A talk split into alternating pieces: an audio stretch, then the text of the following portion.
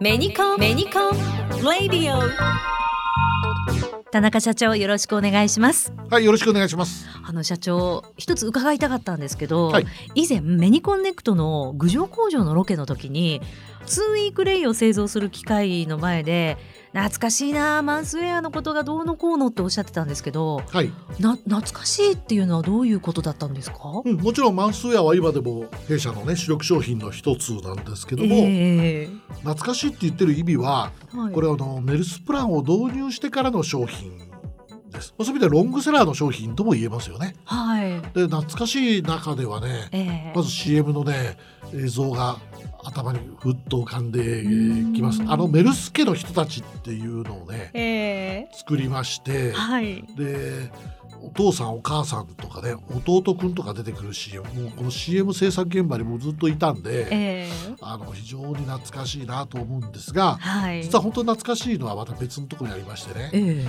実は当初えーメルスプランを立ち上げた時にはねメニコンにはいわゆる使い捨てのコンタクトっていうのがねはい。なかったんですよラインナップに。はい。ところがもう世の中は少しずつ使い捨てもしくはあの定期的にレンズを交換していくタイプのものが主流になりつつある時でしてね。ええ。メルスプランというのを立ち上げたけれども商品ラインナップとしては不十分でまだまだ苦戦をしていた時に、まあ、経営判断として、まあ、マーケティングいわゆる戦略として、ええ。もう絶対にその定期交換型のレンズが必要だということでえそれでそのネクト郡上工場に対してえはい。なんとかならないのかということをまあ問い合わせたわけですよね。ええ。でそれからしばらくいろんな会議が続いてそして提案があったのがマンスウェア1ヶ月交換型のレンズ。ということではい。そこのラインをこの間目に前にして、ええ。ああ懐かしいなというふうに思わず口走ってしまったということですね。何かこうそう懐かしいなとおっしゃりながら大変だったなってちょっとニコッと笑ってらっしゃったんですよね。そうなんですよ。えあの商品作るっていうのはねものすごく難しいんです。はいコンタクトレンズのね製造開発っていうのはね皆さんあんまりご存知ないかもしれないけれどもええペリコンは素材開発から製造技術からそれから臨床的なチェックからねあのあらゆることをほぼ自社でやる。そうしたまあ歴史があるんですよ。はい。でその中でおかげさまでこれまでね世界最高レベルの品質であるとか性能というものをね背景に、まあ、トップシェアをねあのずっと構築してきたと、まあ、いうことだったんですけどもええ。あの使い捨てレンズがなかったいうことでええ。実は少しずつシェアを失いつつある、まあ、アメリカにとってはね暗黒時代を迎えていたんです。それは90年代後半か後ら半、ですね。はい。実はそうなんです。ええ。でその中で使い捨て系のレンズを作るっていう指示を出してもはい。普通なら新商品導入まで数年かかってしまう。早くて。はい。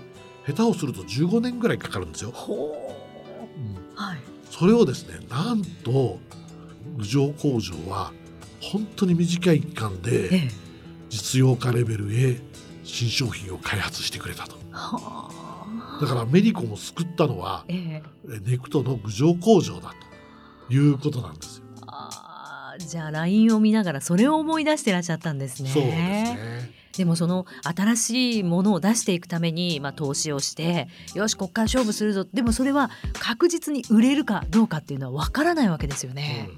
そうですね。えしかしね僕はねあのー必ず1ヶ月交換タイプは売れると。えはい。もう確信してやれということで経営判断しました。はい、うん、それでメルスプランがスタートした。そうでもそれでも踏み切ったっていうのはそのユーザーの声っていうのが届いていたっていうことなんですか？まだその時はねええ。ユーザーの声っていうのはそれほど強くないんです。ええ。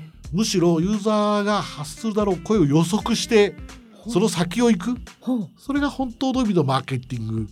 市場ニーズが生まれる前にええ。それを予測して商品化をする、ええ。まあ、これができたのがマンスウェアだから今日まで続くロングセラー商品になってると。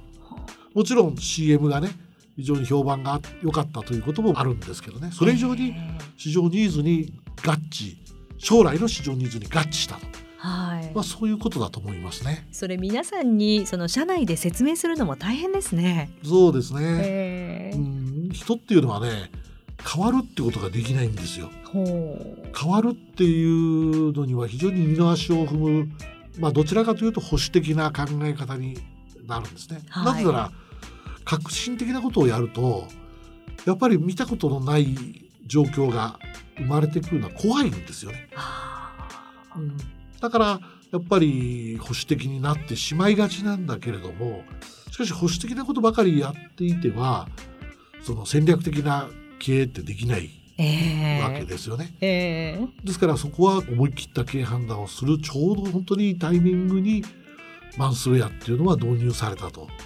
もちろんメルスプランもねまさに常識外の戦略でしたからね。ええこの今から二十数年前にはいわゆるサブスクという概念がない時代はい。サブスクという言葉もなければ概念もない時代ですからえこれどんだけ説明してもええまず社員ですら理解できないえええましてやねちゃんとした会社ですからアメリコンははいあのいろんな決算とかをやるわけですよ。はい。そうするとね在庫の数と売上のまあ発生してる経費こういうものが全部一致しないとはい。会計処理ができないほんうですよ。はいところがメルスプランっていうのは必ずしも在庫と一致しないわけですよねはい。売上が。えこれがね会計士さんやええ。それから税理士さんやええ。それからお金を貸してくれる金融機関さんやええ。誰も理解できないんですよ。えもちろん社員も理解できなくて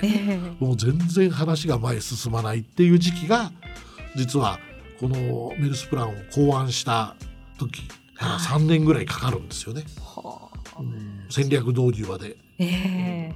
その3年の間田中社長の心の中はどういう状態だったんですか？うん、まあ正直イライラしてましたけど もうメリコンのねさっき言った暗黒時代を迎えようとしていたわけでええ。このままではメリコンは倒産するという危機感すらは僕は持ってましたからあええ。これねリスナーの方も皆さんね胸に手を当ててね考えてみてください。はい。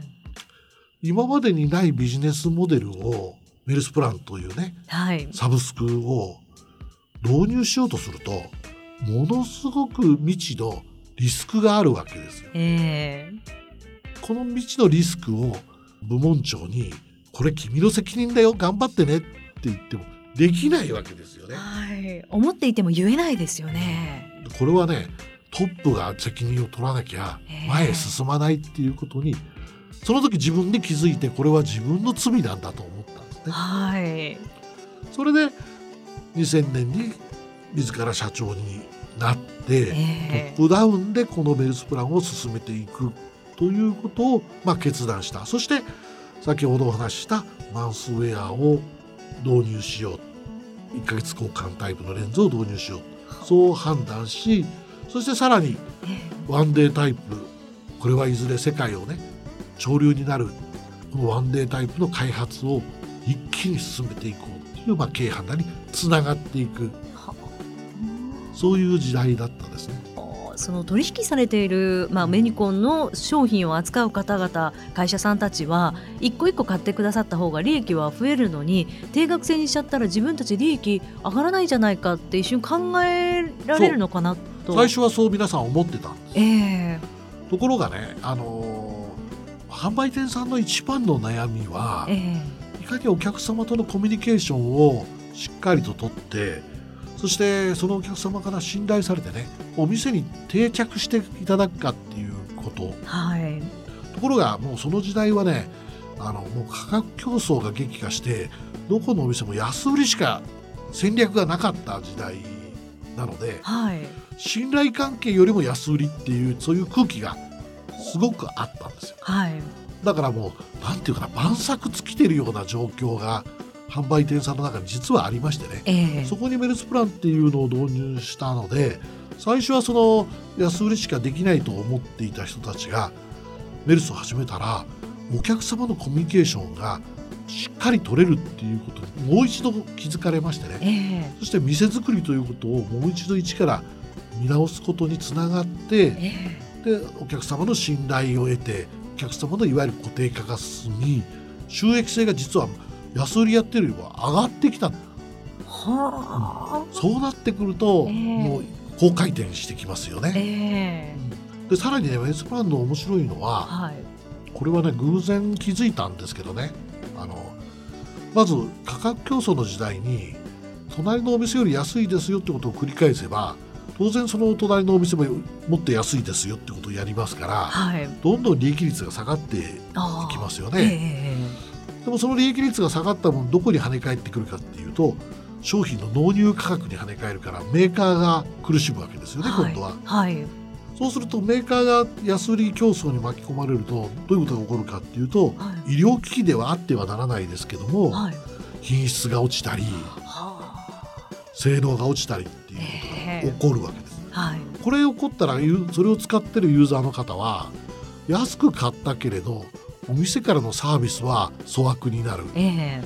それから使ってるレンズは同じだと思ったらどんどん性能の悪いものになっていくと。ええ。これ誰もハッピーじゃないええ。環境。これがね実はそのデフレスパイラルと呼ばれてる時代の現象としてねあらゆる産業の中でそういうことが起こって、ええ。まあ、時にね食品業界なんかでは賞味期限をごまかしたりとかっていうような事件も起こったええ。時なんですよ。はい。で我々は医療機器ですからそんな賞味期限をごまかすなんてことはありえない話なんですが、ええ。まあ、しかしそういう状況が生まれつつあったのでそして社会現象としてねそうなってくるとユーザーの皆さんのねやっぱり意識も低下してきてええ。コンタクトレンズをね雑品のように使うようになってで結局使い方がおかしな使い方をすることでがん障害目の病気を起こす人が増えてきちゃったっていうことも大きな問題はい。だったんですね。えでところがメルスプランを導入するとえはい。定額制ですからはい。まあ価格競争がなくなる。はい。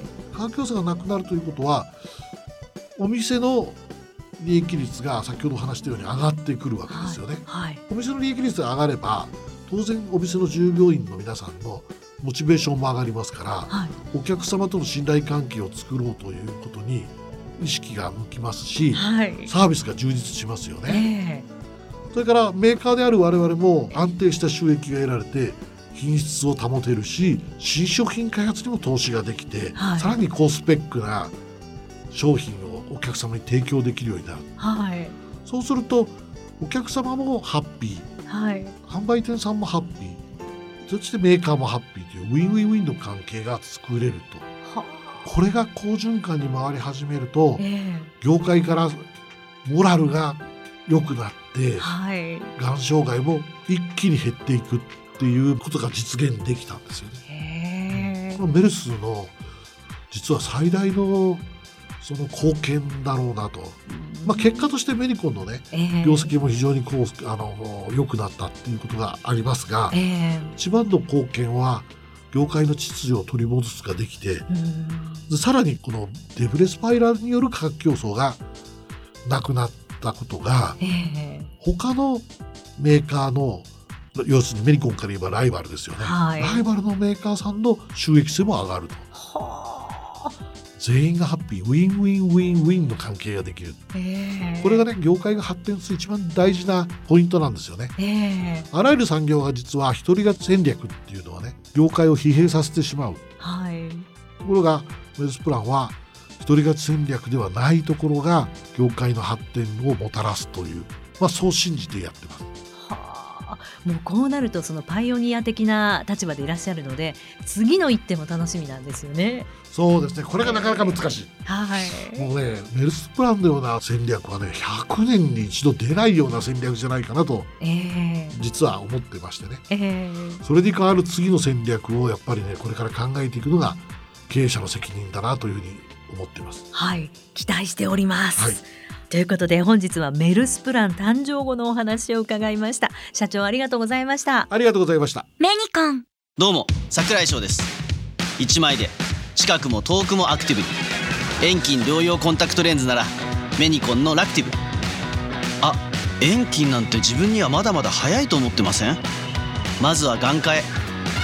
ソフトもハードもメニコンラクティブ。ラクティブに行こうコンタクトレンズは高度管理医療機器です。